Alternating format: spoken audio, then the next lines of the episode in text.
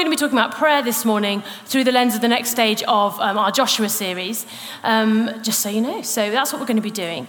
Um, we're going to start this morning with a quick video um, that I'd love to show you. It's about a lady called Kelly Green, and I saw this um, clip a few years ago, a couple of years ago, and I love it, and it stayed with me.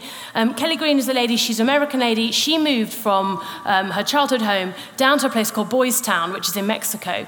Um, it's kind of it's a walled shanty town in Mexico on the border um, with the states, and it's a town that is known for its high levels of prostitution, crime, and drug use. And I just want to show you this little clip about her and her her remarkable story, and then I'll come back up.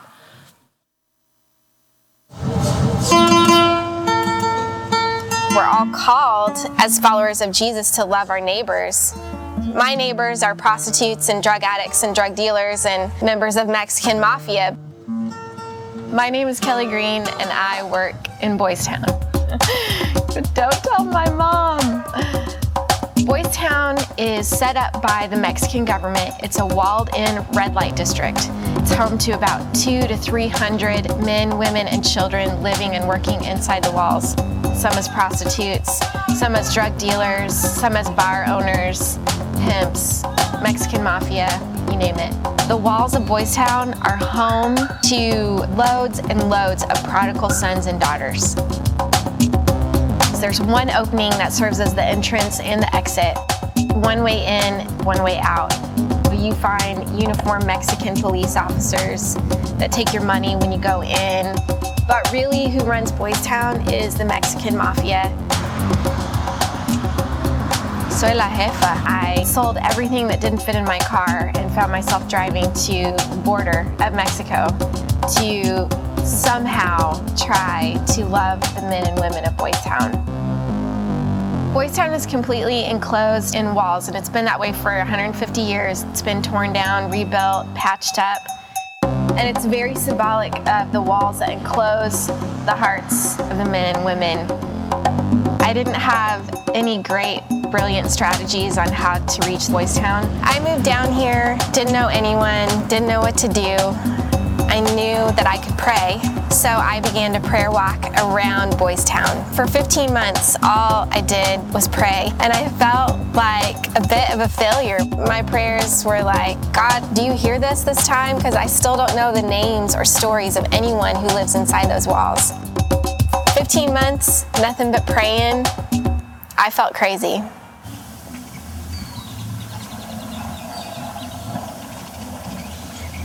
Yolanda was one of the first people I actually met inside the walls of Boys Town. She's a 50 year old prostitute who came to a day spa we set up in a crack bar. Yolanda was having her hair washed and she broke down in tears. She said, It feels like God is washing my hair. Before today, I didn't think that God existed, but you are like angels who have come to tell me that He's real. Prayer works. My calling is to follow Jesus. And he found the broken ones and the forgotten ones.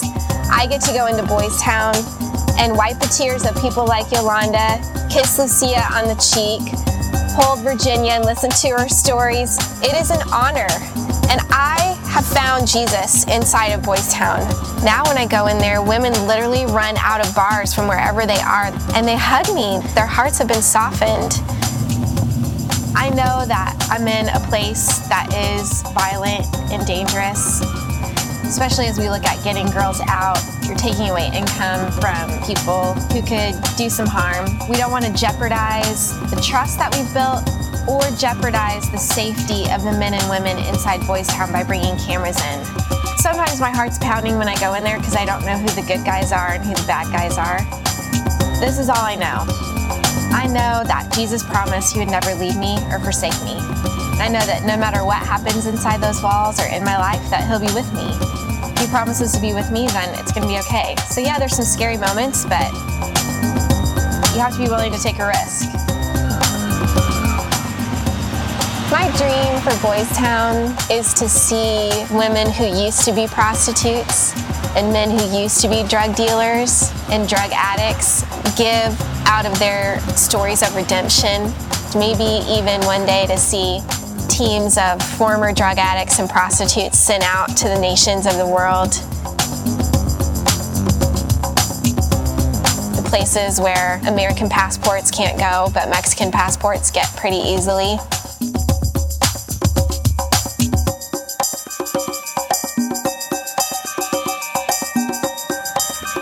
That's my hope for Boys Town.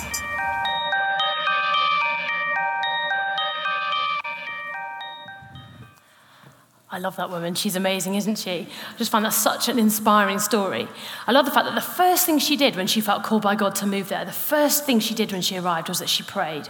Did you hear that in the video? She prayed for 15 months. She walked around that city praying for 15 months, and I love that image of her just walking around the walls of that city, that dreadful place, and just walking around for 15 months seeking the presence of God for Boys Town. And it reminded me um, of the next installment of our story in Joshua, the, the story of Jericho, and what the, the people of Israel do to take down the city of Jericho. It reminded me of that installment, and we're going to look at that um, this morning through the lens of prayer and the difference that prayer makes to situations. Um, just to kind of catch you up, maybe if you're new here, maybe you don't know the story so far that we, we've been looking at. And we're in the book of Joshua in the Old Testament, and we're looking at the story of the Israelites, God's people, and He's promised them this land. And Joshua is the story of how they kind of move from wandering around in the desert, making a mess of things, how they move into the point of taking the promised land. Um, and so far, we've looked at how they kind of get to the edge of the promised land. They send some spies in. The spies come back with kind of favorable report of, of what, the, what the promised land is going to be like. And then they cross over the River Jordan. And it's a bit like the moment when they cross the, the, um, the I want to say the Dead Sea. It's not the Dead, is the Dead Sea? No. Red Sea, that's why, sorry, Red Sea. Thank you, everyone. It's a group effort this morning. When they crossed the Red Sea, it's a similar moment with the River Jordan where, they, um, where God stops the waters and they walk over. And then at this point in the story, they're, they're kind of camped out on the plains of Gilgal.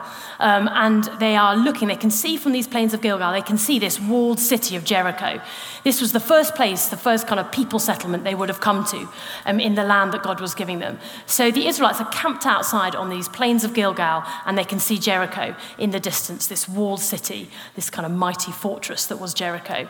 And it's at this point, manna from heaven stops. God has been giving them food from heaven, this bread from heaven. 40 years they've eaten manna, and it finally stops at this point, which is probably a good thing. I think they were probably a bit relieved.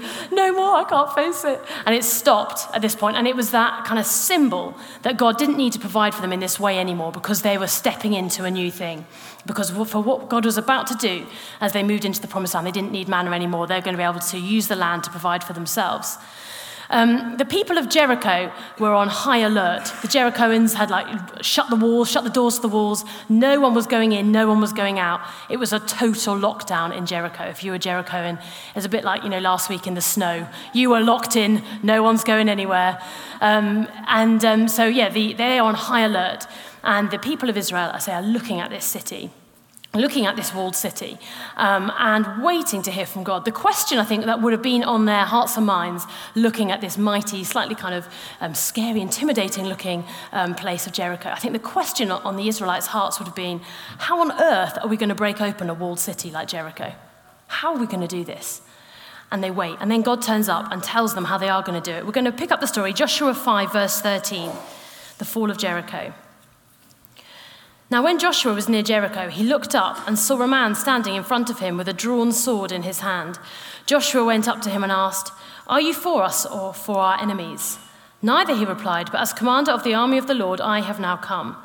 Then Joshua fell face down to the ground in reverence and asked him, What message does my Lord have for his servant? The commander of the Lord's army replied, Take off your sandals, for the place where you are standing is holy. And Joshua did so. Now, the gates of Jericho were securely barred because of the Israelites. No one went out and no one came in. Then the Lord said to Joshua, See, I have delivered Jericho into your hands, along with its king and, and its fighting men.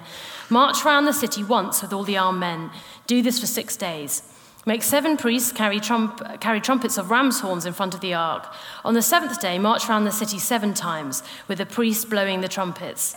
When you hear them sound a long blast on the trumpets, make the whole army give a shout. Then the wall of the city will collapse and the army will go up, everyone straight in. So then Moses, uh, Moses, Joshua takes those instructions and he goes and shares them with the people of Israel, and then they really faithfully carry out those instructions. And then, so if we skip down to um, chapter 6, verse 20, it says, When the trumpets sounded, this is on the seventh day, when the trumpets sounded, the army shouted, and at the sound of the trumpet, when the men gave a loud shout, the wall collapsed, so everyone charged straight in and they took the city. So at the beginning of the story, they're waiting, thinking, how on earth are we going to do this? How do we crack open this city? And God turns up and he gives them these kind of bizarre instructions. They've got to walk around the walls of this city, they've got to do a loop. Um, and then for the next six days, they've got to do that every day. So do a loop around the city and come back. And then the next day, get up and do it again. And then on the seventh day, they've got to do this loop um, seven times. Now they're carrying, as they go around, they've got to carry the Ark of the Covenant um, with them and the priests. Um, they've got uh, seven priests in front of the ark of God, blowing, oh, carrying trumpets as they go around. On the seventh day, they actually get to blow these trumpets. So on the seventh day, they walk around seven times, blowing the trumpets. And then when they've completed their, their seventh circuit, they blow on these trumpets really, really loudly, and then the walls were going to collapse and everyone rush in. And that is what happens. So, how do you open a walled city? How are they going to break open the city? With the presence of God. That's how with the presence of God. It's the presence of God that breaks open this city. That is key to understanding the story of Jericho. The Ark of the, of the Covenant, the Ark of the Lord that they're carrying around, that is symbolic of his presence. That was filled with his presence. And so, literally, they are carrying around, the priests were carrying around um, on poles, they weren't allowed to touch it, on poles, carrying around this Ark of, of the Lord. And they're carrying it round and round and round. Um, the, for seven days, they carry it around these walls. It's the presence of God that's going to break open the city. And the Israelites can have that courage from heaven. It's what we're talking about in this Joshua, in this Joshua series. We're talking about courage from heaven. And they can have courage from heaven as they walk around um, the city of Jericho. Kelly Green recognized this um, when she turned up at Boys Town. She recognized, you know, I can have courage from heaven here. This is scary, but I can have courage from heaven because God has called me to this place. And it's the presence of God that I need. That's what I'm going to seek for Boys Town. And she marched around for 15 months the Israelites can have courage from heaven. I feel like God is encouraging us to have that courage from heaven, realizing that it's God's presence that's going to break open a city. It's God's presence that break opens a city. And I feel like for us as a church, coming to this point in the story of Joshua um, is, is kind of symbolic um, for us. It's a deeply profound moment, I think, for us as a church as we've got to this point. And we've been talking about how we feel like as a church, we're in a Joshua chapter. We feel like the, that God is speaking to us as a team and as a, hopefully as a wider church family through the book of Joshua about this next chapter we're going into as a church. Um, for those of you that are new, maybe aren't aware, from September we're going to um, launch a site from here. Um, so we'll have the gate site here, and then we're going to launch a site into the north of Cardiff. So we'll have two sites, and we're going to become a multi site church because we feel God has called us um, to do that. And, and, and through doing that, we feel like that's the way we are going to break open this city. We feel that that is the way that God is calling us to reach this city for his name, for Jesus. Um, so we're stepping into that, and we're like, we're like on the plains of Gilgal at the moment, looking at it, thinking, oh, that's quite scary. Um, and, you know, we've just had our prayer week as a church, and I feel like that's come at a really significant time in terms of looking into this chapter of Joshua and the story of Jericho. Um, last week, we had a whole load of prayer stuff going on. We had prayer walks each day. We had um, some prayer gatherings in the evening. We've had, you might have got, hopefully got some emails with some um, like devotional material. We've had so much prayer going on this week. Um, it's been a really, really profound week. And I feel like um, it's like, I was going to do this talk the beginning of the week to kind of almost be like, yeah, so let's get involved in prayer week this week. But actually, um, I think there's something significant on doing it at the end of prayer week of like, this is just the beginning of pursuing God in prayer for this city. That's just the beginning. Prayer, we haven't done it. That's not us done until next, next year. And we say, oh, yeah, prayer, we should do that. Let's do that again as a church. It, the, the, sense of coming back to it this morning is that was just the beginning. And to invite um, us as a church to continue to pursue God's heart for this city. And it'd be really easy for us on a human level to start making plans, and we have started making plans of how we're going to get to September, what that's going to look like. We're going to be talking about those plans in the next few months with, with, with you all. Um, we are excited, but actually, first and foremost, God is asking us to pursue His presence for this city, to get on our knees and pray and pursue, ask for His presence as He leads us on in this next chapter. We need to recognize that it's God's presence that's going to win this battle. It's God's presence, and that is why we need to seek it. Um, there's a, in the next chapter of Joshua, there's a, um, David Pike's going to talk on it next week, um, and um, it's the battle of Ai, or I, Ai, and, um, and it's a story, it's a good warning for the Israelites because they go and they're like, great, we've got Jericho, off we go, and they go to take Ai um, for the Lord, but they don't, they don't get on their knees, they don't pray, they don't, perf- uh, they don't purposefully seek his presence for what he wants to do in the battle of Ai, and it all goes wrong. And in that moment, they have to learn, we are only going to do this, we're only going to achieve, we're only going to move in and, and take over this promised land with the presence of God going in front of us. That is the only way we're going to do this. We can't do this in our own strength. And I feel like there's that great reminder for us as a church we can't do this in our own strength. It's crazy to go multi site. Just think of the logistics. You don't have to. We will. Oh! But it's, it's crazy, except we think it's what God's calling us to, and we believe that we need to seek His presence, that His presence will go ahead of us, we need to seek it. Um, we need to realize we can't do this in our own strength. And prayer is about recognizing that we can't do this in our own strength. That we can't, how dare we think we could do this in our own strength? We can't do this in our own strength. Um, and realizing this is what drives us to pray. And when you know God gives you a vision for your life, a calling on your life, that should make that should drive you to pray. It should make you hungry and thirsty to pray. Because when God gives you a vision for life, you can never achieve it in your own strength. So when you feel a sense of God's call in your life, a vision that He's given you, that should always, first and foremost, drive you to prayer because you need His presence to achieve it. Pete Greig says this When the church becomes so hungry for more of God's power and presence that we finally turn to Him in persevering prayer, seeking His face day and night, we can be sure that the Lord will not be slow to act. Can I ask you a question? How hungry are you for prayer right now in your life? How hungry are you to be in the presence of God? Do you feel that hunger? Do you feel thirsty for it? You know, we had um, our prayer week last week, as I said. Did you feel like, yes, amazing? Or did you feel like, oh, really? No small group? Oh. How hungry are you for prayer right now in your life? When Matt and I were asked to be associate pastors here at Cardiff Vineyard, we were, it's lovely to be asked, isn't it? Oh, great, really? Lovely, lovely to be believed in. But I've got to be honest, the overwhelming emotion I had was a feeling of feeling overwhelmed. Um, we had a couple of staff days back in September and we'd just told the staff team that Nathan and Ruth were planting a church in Falmouth. And, um, and, and, James and Jen had asked us to be associate pastors. And we were having a time of worship as a staff team. And I was pouring my heart out to the Lord. And the, the picture I had was of a mountain. And I was saying to God, you know, I feel like I'm at the bottom of this mountain and you're asking me to climb to the top. And Lord, I don't know if I can do it. And those of you that know me, I'm probably not very good at climbing mountains, not really my thing. Um, I had genuine fear. And I was like, Lord, what do I do? Can I do this? And I felt God say, No, you can't do it. Not if you continue to do this in your own strength.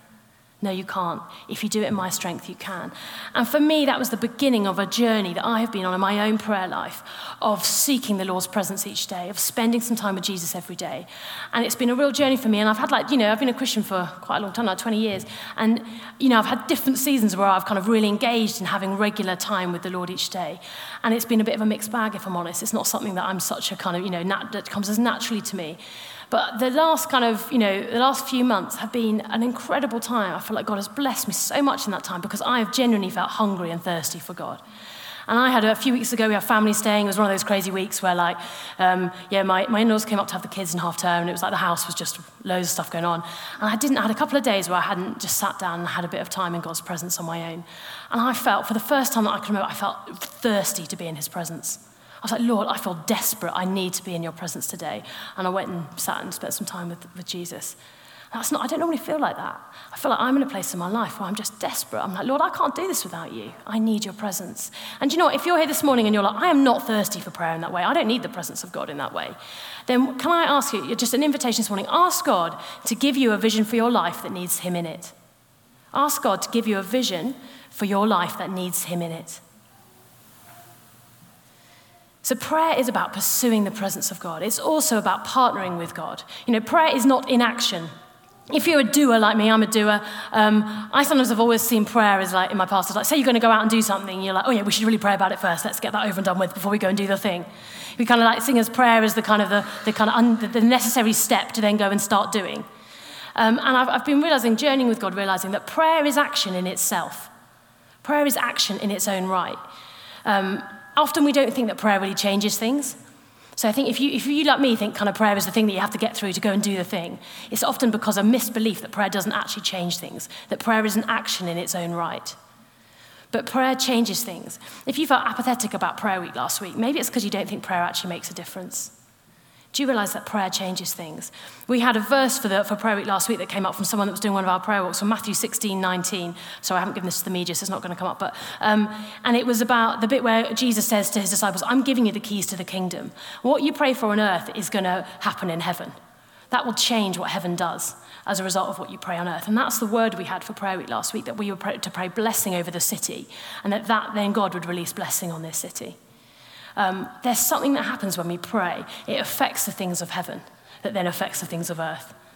Um, God changes things when we pray.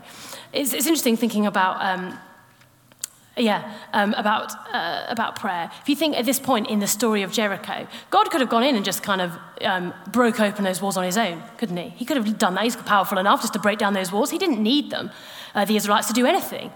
But instead, in this passage, we see he's inviting them to partner with him um, in the doing.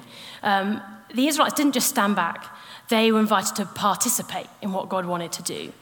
Um, and in that moment, um, they got to realize that they weren't, um, that they were going to do it in God's strength. They got to realize that intimacy and joy of, of seeing God move among them on that day. They got to be part of the story of what God was doing. Prayer is action in itself. Um, this week we had our, a prayer meeting here on the Thursday night, and we were praying for the city. And uh, it was a bit random. I thought, who thinks Christians are weird? If they'd been here on Thursday night, they might have thought that because um, we like we did like a line and we prayed around the floor here, and we were just walking around in a big circle, praying around. And it was a bit like that moment in Jericho of praying around, saying, "Lord, give us this city for Jesus." And as we were praying around, we were it said going back to that, that keys of the kingdom, saying, "Lord, you release. We're going to pray on earth that you'd release something in heaven. We're going to start acting now by praying." Um, prayer is partnering with God. Dallas Willard said this prayer is talking with God about what we are doing together. What we are doing together. Prayer is talking with God about what we are doing together. So, prayer is action. It changes our situation, it changes things, and it also changes us. It's so often the case that um, in doing the prayer, we then become the prayer.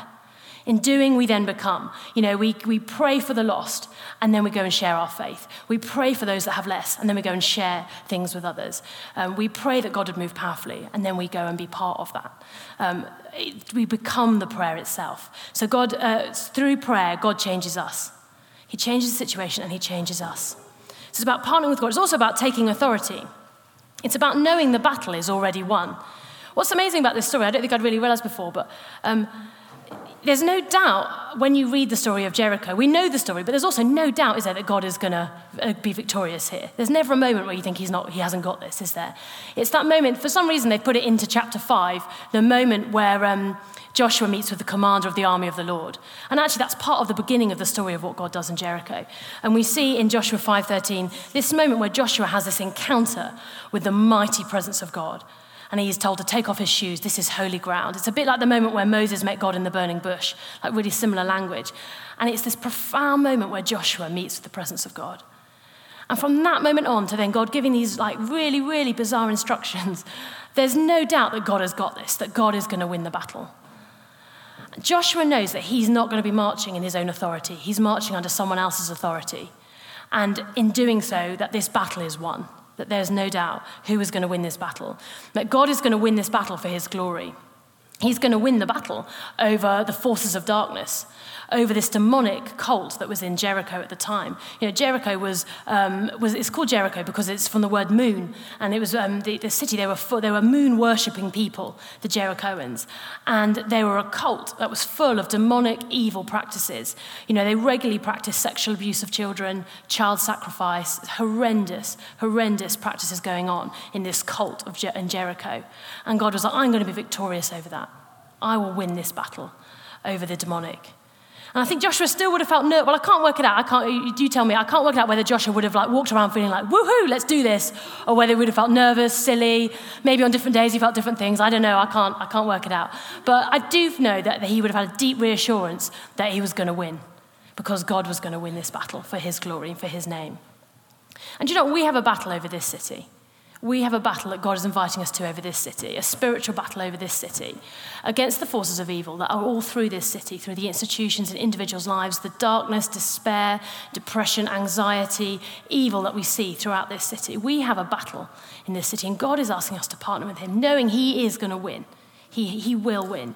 You know, I read on the BBC News this morning um, this awful story about um, people had been sent these letters. I'm not sure if anyone else saw this. These letters about a day of hate towards Muslims. And it was like these were things of this is what you could do to someone. If you see a Muslim today, do these things. Um, and this, um, this, this, awful organisation sent them out. And they listed the cities they'd been sent out to, like Bradford, I think it was, Leeds, London, and Cardiff. I was like, Lord, not in our name, not in your name, Lord Jesus. We have a battle to fight. But we know who is going to win. God has given us authority because it's his authority. And the devil loves to limit our prayers. I found this saying, which I, couldn't, I can't work out who said it, but the devil loves to limit our prayers because he knows our, our prayers limit him. He loves to limit our prayers because he knows our prayers limit him. If you chat to anyone on the prayer team about the last couple of weeks they've had in organising prayer week and running prayer week last week, they face the most amount of opposition because the devil does not want us to be praying. He knows that as soon as we start praying, our prayers limit him because our prayers are not in action, they are action, and they limit the work of the enemy. Martin Luther said this He who prays is fighting against the devil. The best thing we can do, therefore, is to put our fists together and pray. We can have all authority because the battle is already won. Lastly, prayer should be about fixing our eyes on Jesus. Prayer is always about fixing our eyes on Jesus. You know, the point of prayer, it's not an end in itself. The point of prayer is not prayer in itself. It is, um, it is about fixing our eyes on Jesus. The vision is always Jesus. The vision is always Jesus. We pray because the vision is Jesus. More of Jesus in this city. The vision is always Jesus. It's our love for Jesus that should drive us to prayer. And it's in prayer we, we, uh, Jesus reveals more of himself to us so that we've got more of him to share with others. The vision is always Jesus. The theme for Prayer Week last week um, came from Hebrews 12, um, and it talked about um, fixing our eyes on Jesus, Hebrews 12, verse 2. Um, and the kind of tagline was, Fix your eyes on him, fix your eyes on Jesus. It's so easy to fix our eyes on anything but Jesus, isn't it? It's so easy to take our eyes off Jesus. Can I ask you a question? What is it that you love about Jesus right now?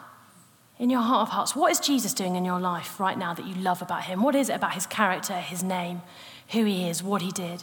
What is it that you love? You might have got a good head answer for that, but what is your heart answer to that? What is God doing in your life right now? What is Jesus? What is it you love about Jesus right now? And if, if you think, I don't know, I don't know what, and what kind of, you know, what level my heart engages with that question, um, I can relate to that. I've had times where, you know, I've fixed my eyes on something else. Maybe it's a good thing, it's something church related, I don't know, but like I'm not, I've stopped fixing my eyes on Jesus. And being, finding that kind of a difficult question to answer is a sign maybe you've started to, to do that, to fix your eyes on something that's not Jesus. What is it you love about Jesus right now? And when we talk about our vision as a church, this Joshua chapter, going multi site, all these things, it's really important that we never lose sight, that you never hear anything from us um, that, does, that isn't that our vision is Jesus. Our vision ultimately is Jesus. It's more people coming to know Jesus, it's seeing more of Jesus, his authority over this city. The vision is always Jesus. And, you know, in the next kind of chapter, we'll move into, we'll move from the plains of Gilgal into Jericho. We're going to um, start doing multi site across this city.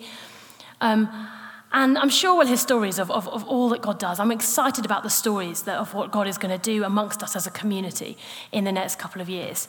Um, but I don't want to hear stories of how Cardiff Vineyard has changed people's lives. I want to hear stories of how Jesus has changed people's lives. The vision is always Jesus. It's not more of Cardiff Vineyard, it's more of Jesus.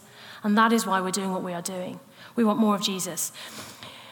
I'm not sure if you know, but Jesus um, is a derivative of the name Joshua. They're the same name. And that name, Jesus Joshua, it means God saves. And uh, Joshua, in many ways, is like a kind of a prototype or a kind of archetype or something. He's a model, um, kind of a, um, of, of what Jesus was then going to go and do in an even bigger, greater way. Um, you know, when Jesus came, the new levels of freedom that Jesus would bring, that Joshua saw some of it in part, but Jesus, in Jesus, we see it fully realized. The true freedom that Jesus brings, the walls that he does break down, walls of a different kind that Jesus would come and break down. And it's important we never take our eyes off Jesus. Prayer is always about fixing our eyes on Jesus. It's about pursuing his presence, it's about partnering with him, it's about taking that authority that he has given us because he has the authority. And it's about fixing our eyes on Jesus. Should we stand? I'd love just to pray.